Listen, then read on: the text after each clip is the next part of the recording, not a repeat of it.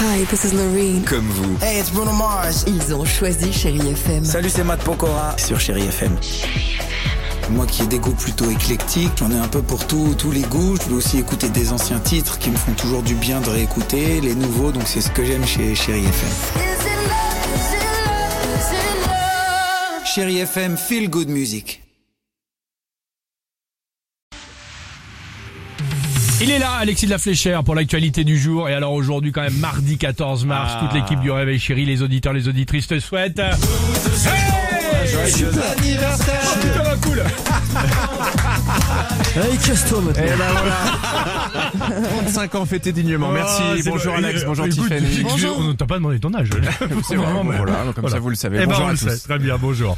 Allez, ce sera venteux, instable avec des risques d'averses du sud-ouest au nord-est, on parle de météo. Oui, principalement, des giboulées aussi entre deux éclaircies en Rhône-Alpes et en Bourgogne, soleil entre la Charente et la Normandie, du beau aussi près de la Méditerranée, mais la tramontane soufflera fort aujourd'hui sur le Languedoc-Roussillon avec des rafales de 80 à 100 km/h.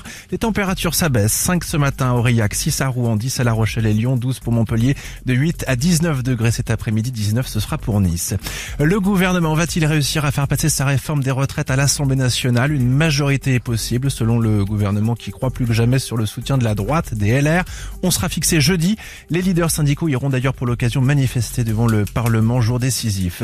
Demain, ce sera une nouvelle journée d'action des syndicats contre la réforme des retraites, la 8e, pas de gros problèmes normalement à la RATP, le métro parisien, mais forte perturbation pour le RER, la SNCF qui n'a pas encore donné tous les détails du trafic, en attendant toujours ses difficultés aujourd'hui, comme hier en fait, 3 TGV sur 5 en moyenne, 50% de TER, un intercité sur 3.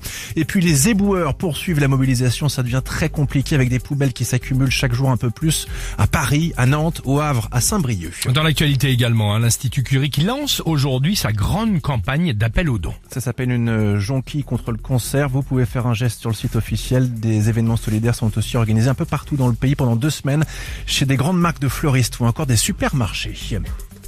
Et puis enfin, pour finir, vous avez forcément entendu son dernier single et vu son clip, la chanteuse Jane. Elle est de retour depuis quelques jours après un break de 4 ans.